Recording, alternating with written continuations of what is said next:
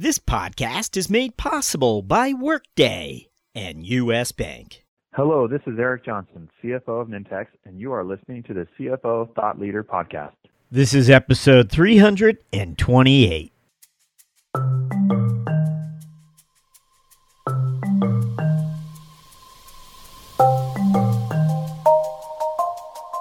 From Middle Market Media, this is CFO Thought Leader, where we speak to finance leaders about driving change within their organizations. I'm Jack Sweeney. On today's show, we feature four different CFOs, side by side, each answering the question What role did you want to create for yourself as you entered the CFO office? As you'll see, our question reveals quite a bit about the evolving role of finance leadership and the central role it today plays in process building, culture building, and trust building. Honestly, who has time for numbers? You'll hear from our first CFO after these words from our sponsor.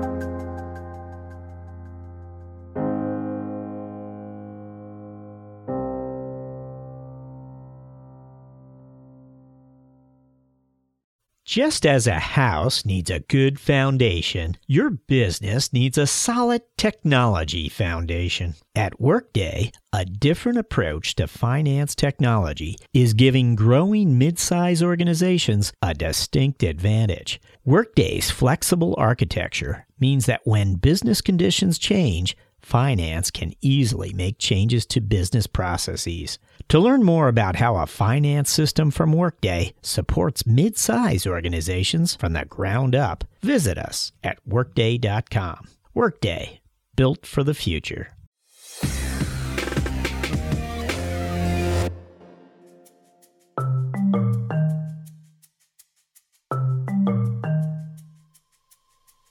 Few finance leaders have given us more to think about when it comes to the CFO as a process builder, as a culture builder, and as a trust builder within organizations than Jeanne Prayther, CFO of eBuilder.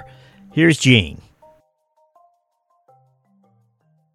Uh, what all the companies that I've ever worked for have the one thing they have in common is they needed help building processes and they needed help going to the next level.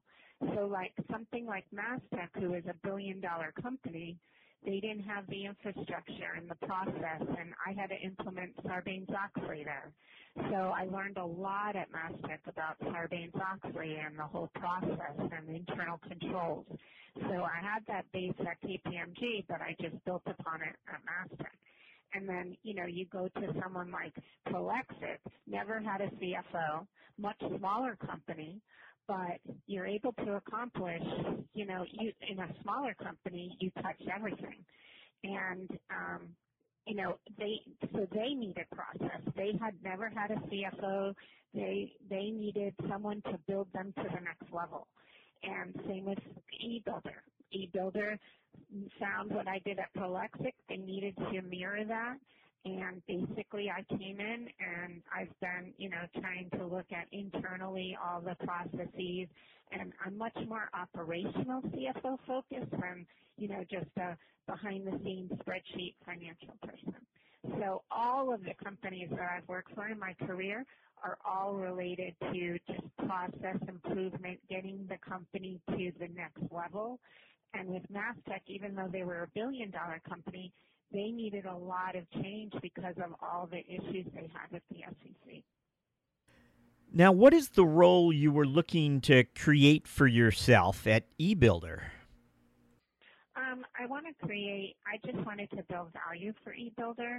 There was so much opportunity here because they didn't have a CFO in the previous either, so I was their first CFO. So I'm just able to help, like having talked to the VP of customer implementation and asking them how they do revenue and how they recognize revenue and not, you know, automating that and making it more efficient and, and having more improvements with revenue recognition. I've implemented systems in in each of my jobs. I implemented Oracle at Mastech. I implemented Great Plains at Prolexic, and I implemented NetSuite at eBuilder. So automating processes, making things more efficient, making sales and accounting talk to each other in a much better, making communication throughout the company so much better. Um, and touching everybody in the company and not just, you know, staying in your finance world. I, I'm attracted to smaller companies because, as I said earlier, it I touch everything. With with bigger companies, you tend to be put into a you know a box, and I can't I can't touch. Like I talk to every employee at this company. I feel like it's a family. The culture is so is so good, and it was like that at all the small companies I worked.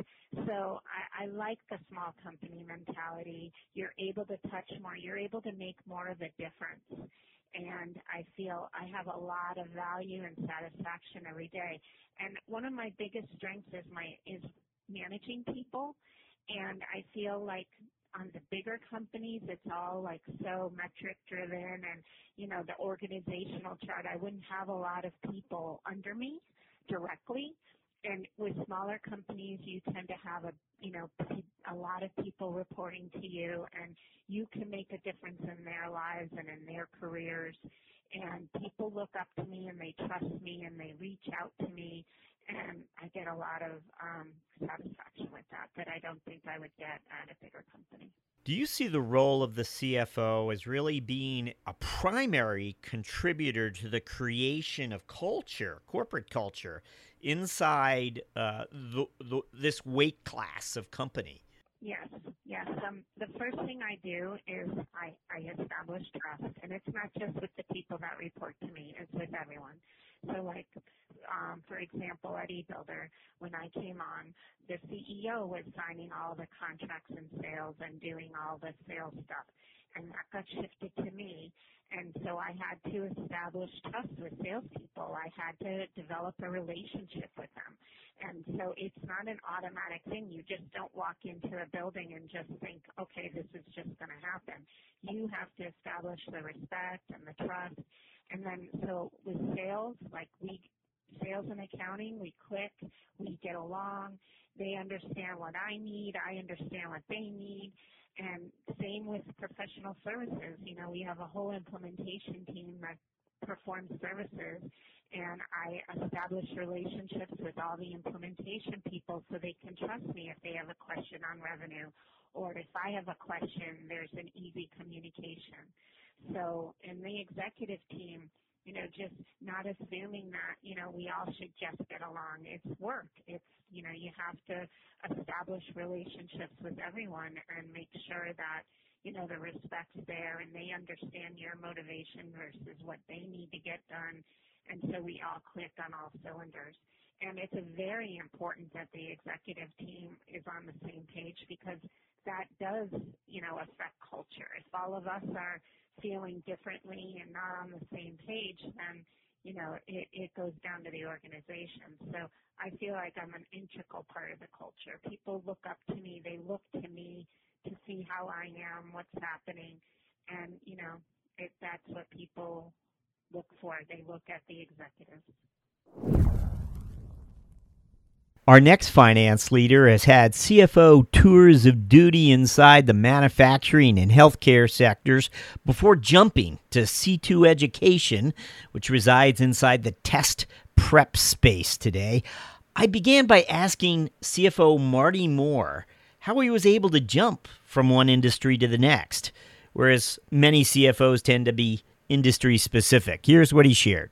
Well, it's very interesting because you're you're absolutely right, and the common denominator, of course, throughout all of those is it is private equity backed, and in a lot of cases, the private equity uh, investors want somebody who understands their business model and what they are in the business of doing. They're in the business of you know, a variety of different investment pieces, but they're in the business of basically buying and selling companies. You know, they want to sell for more than they they bought it for, and so they want someone who thinks that way, who understands how to operate under leverage a leverage capital structure.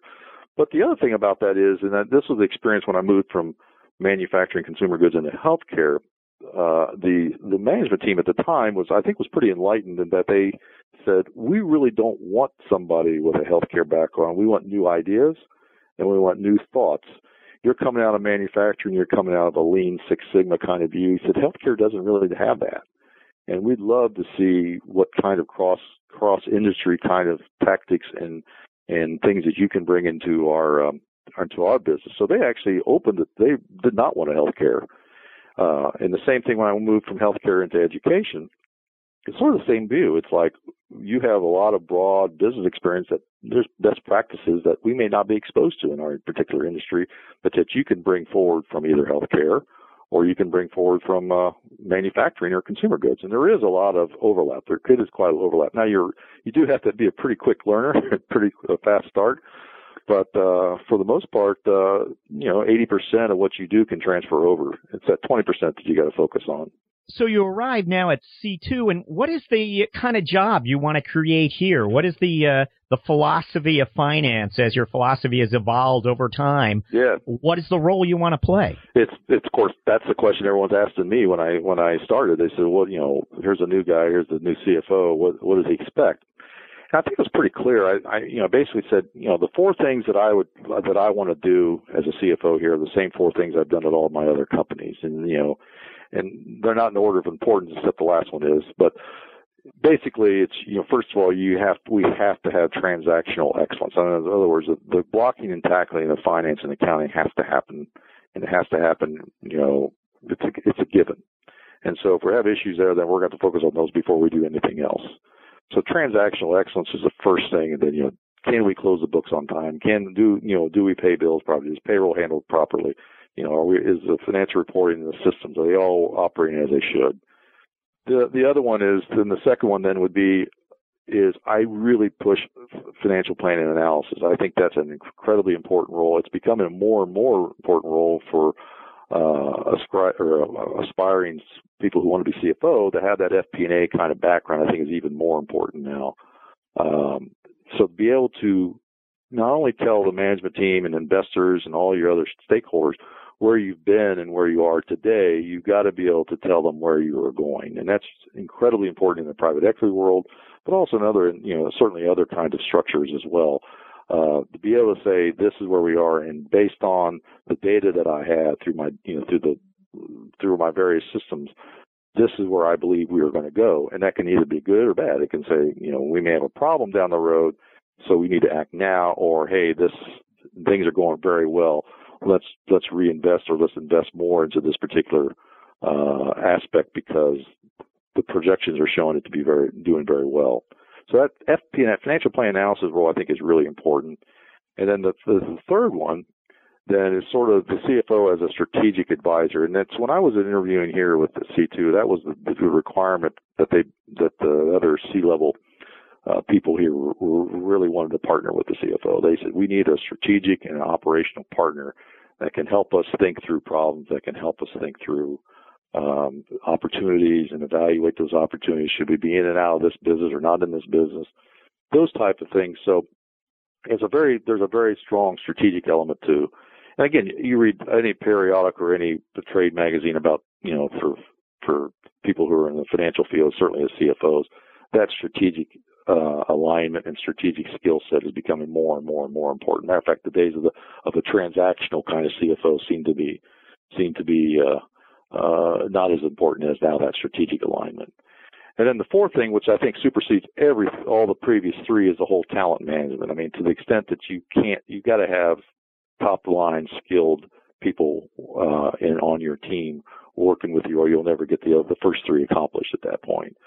So that's and that talent is is is can be somewhat you know personally for me coming into a brand new company, it's pretty quick. You got to do it pretty quick, and you got to make some pretty you know relatively quick judgments because of course uh, you're going to this team is what's going to drive the business forward and drive the financial function forward. So you want to you want to make that assessment pretty quick. And that, but that assessment is always, is not necessarily stay or go. That assessment can also be, hey, this person, I think they're really they're, they've got some good potential. We just need to develop them a little bit more. Let's get them some more training or additional training, things such as that. So it's more than just, you know, this, this person's on the team or they're not on the team. It's also, how do we get them? Uh, let's get them some more skills and some more uh, um, uh, uh, development. Next, you'll be hearing from Carol Wood, CFO of Dizzion. And again, we asked Carol about the role she wanted to create for herself as she entered the CFO office. And interestingly, here too, our conversation quickly branched off uh, into culture building. Now, here's Carol. Um, I've worked for Freshwater Software, PaySimple, Dizzion, and um, just getting that sort of contrast between companies and what their strategies are. Uh, Freshwater bootstrapped the company and uh, really didn't take much funding at all from outsiders and uh, very interesting model. You know, a lot of tech companies are um, working with venture capitalists and, and growth equity and, you know, building in that way. But Freshwater was more of a bootstrapped company, um, had some great success, uh, sold to a company called Mercury Interactive. Uh, and then I worked for PaySimple, and um, they were private equity funded, and um, and was just a great experience. And then Dizzion And what I would say about all of those companies is uh, it was a very exciting time taking them from kind of the smaller company where you have everybody jumping in and just doing whatever is needed. And then as you grow, in order to scale, you have to develop some maturity and develop systems and processes and really get the team functioning to create sort of a well-oiled machine to get you to that next level. So, um, you know, just the combination of the different experiences there were just really critical in giving me the experience I needed to, you know, come here and help lead this company. Can you tell us a little about that bootstrapped environment and sort of the mindset uh, that you had at the time? What was top of mind? Profitability. you know, they really didn't want to take money from the outside, and so we were very focused on um, staying skinny and um, making sure that we were profitable. And we were kind of getting to the point where we were going after more of the enterprise end of the market. We signed a contract with IBM, and there, had we not sold at that point, there may have come a, a time where we needed to raise capital to stay ahead of that. But um, but the focus really there was staying profitable. Um, you know, and so we we just really were working with a skinny staff and um, and doing what we, you know, everybody pitching in and doing what we had to do to keep that bottom line positive. Tell us about arriving at Dizzion and the type of job here. I mean, it's not like here we go again. Was there an opportunity here for you, perhaps, to uh, explore new areas of how to perform the CFO role? I would say, um, you know, there was kind of what I had been through before. You know, they we had less than 20 employees when I started, and so having the opportunity um, to to to grow and, and help the company mature. But also one of the things that enticed me here was the founders were all out of BioWest, and you know BioWest has a great reputation around town, um, sold for over a billion dollars. I knew that this team was experienced and you know was a great team that I can uh, learn from and grow with, and so that was very appealing to me and another thing was because we were a small team, you know, less than 20 people at that point in time, I was excited to come in and help build the culture. Um, so I do oversee HR here and hired our first HR person. And, um, you know, already in the nine months I've been here or so, we've already revamped our PTO policies and um, started a goal setting program for our employees. And so I was really excited about that opportunity, not only to um, grow the business, be part of that strategy, um, you know, the strategic direction in general, both on the finance side and on the operations side, but also to be um, part of developing that culture, which, you know, so far has been really fun. And we still have a long way to go, and I'm really excited about that aspect of it.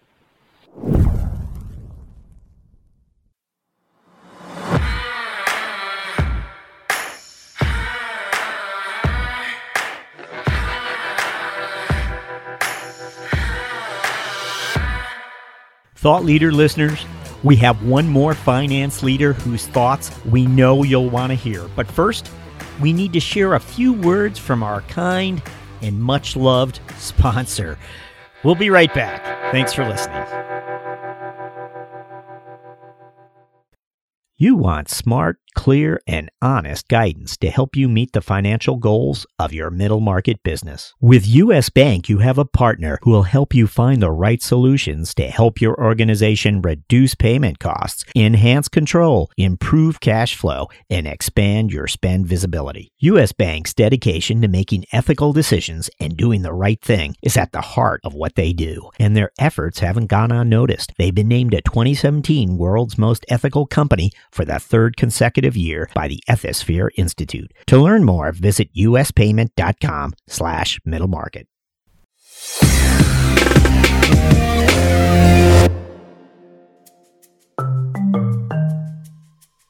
One of the more thoughtful finance leaders that we've had the uh, privilege to speak to uh, during the last year was Alan Haughey of ServiceMaster. Now, we asked Alan uh, about the role uh, he wanted to create for himself as he entered uh, the CFO office at ServiceMaster. But part of what we wanted to share with you is uh, his backstory uh, in regards to his finance career and how his earlier tours of duty prepared him to be CFO at ServiceMaster. Here's Alan. I've been in the US now about 16 years. I've been with ServiceMaster for the last three. And prior to that, I was with a company called Federal Mogul. And it was when I was uh, at Federal Mogul that I was brought over in the year 2000 to, to essentially be head of FP&A in, uh, in Detroit in the automotive industry. And so when you arrive at ServiceMaster, what what's the type of role you you were looking to create for yourself here? Um, well, I actually, ServiceMaster at that time was um, owned by a private equity company, CD&R. And so part of the role was to come in and help reorganize this business as well as prepare it for the IPO, which ended up occurring in June 2014. Um, and so it was obvious at the outset that, that what the company would benefit most from was a, was a sort of what you might call manufacturing discipline.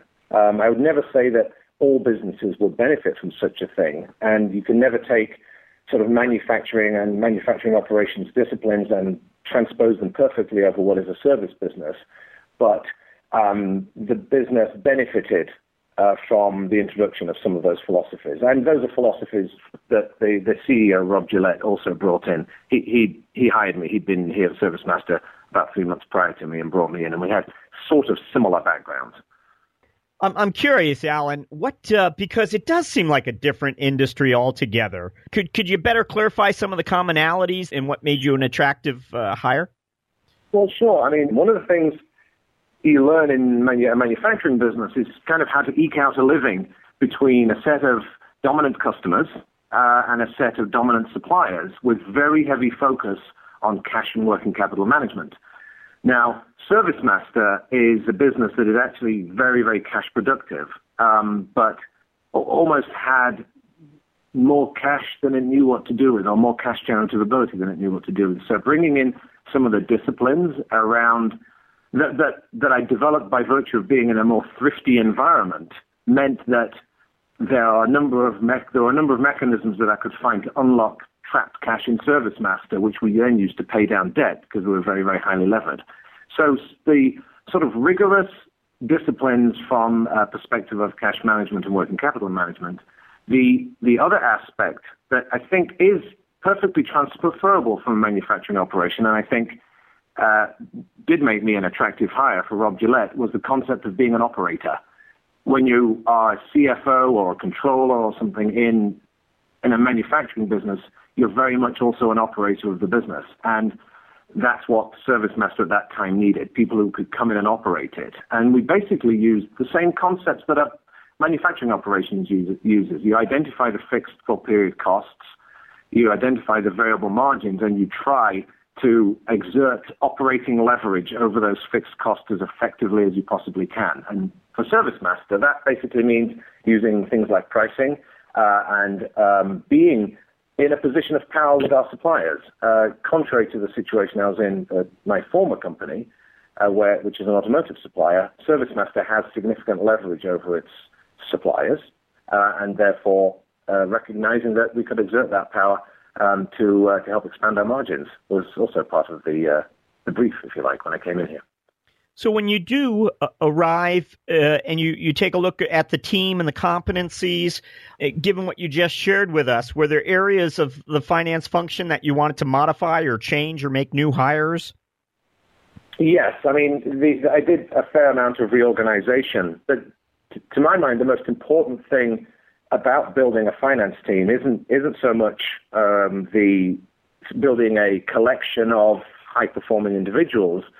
Uh, more it's a case of building a team of people that may be at varying levels of competence, and I mean that in the nicest possible way, but that gel together effectively as a team. When I came here, I felt that I had um, a, a dysfunctional finance team that just had a little bit of the gotcha culture about them. Aha, gotcha. Got the operations. They messed up over here. Um, and my one of my principal goals was to build a, a finance team that that was arm in arm with the operations and sharing in the in a sense of success. And that requires required changing out some people, um, uh, describing that that goal and that culture. And as is often the case, I probably made my last staff move, let's say, 12 months later than I should have done. And I think this is probably something that everybody says.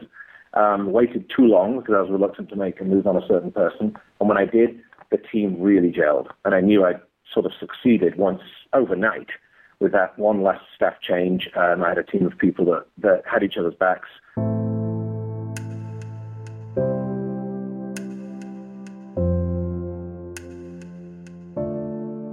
Okay, let me thank our finance leaders Jeanne Prayther of eBuilder, Marty Moore of C2 Education, Carol Wood of Dizzion, and Alan Haughey of ServiceMaster. Side by side, they make for some compelling listening. We hope you agree. For CFO Thought Leader, thank you for joining us.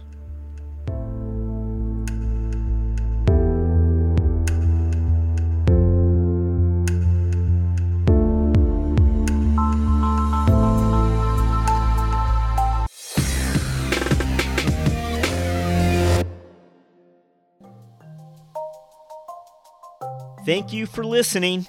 And don't forget, Thought Leader listeners, you can now go premium at CFOThoughtLeader.com.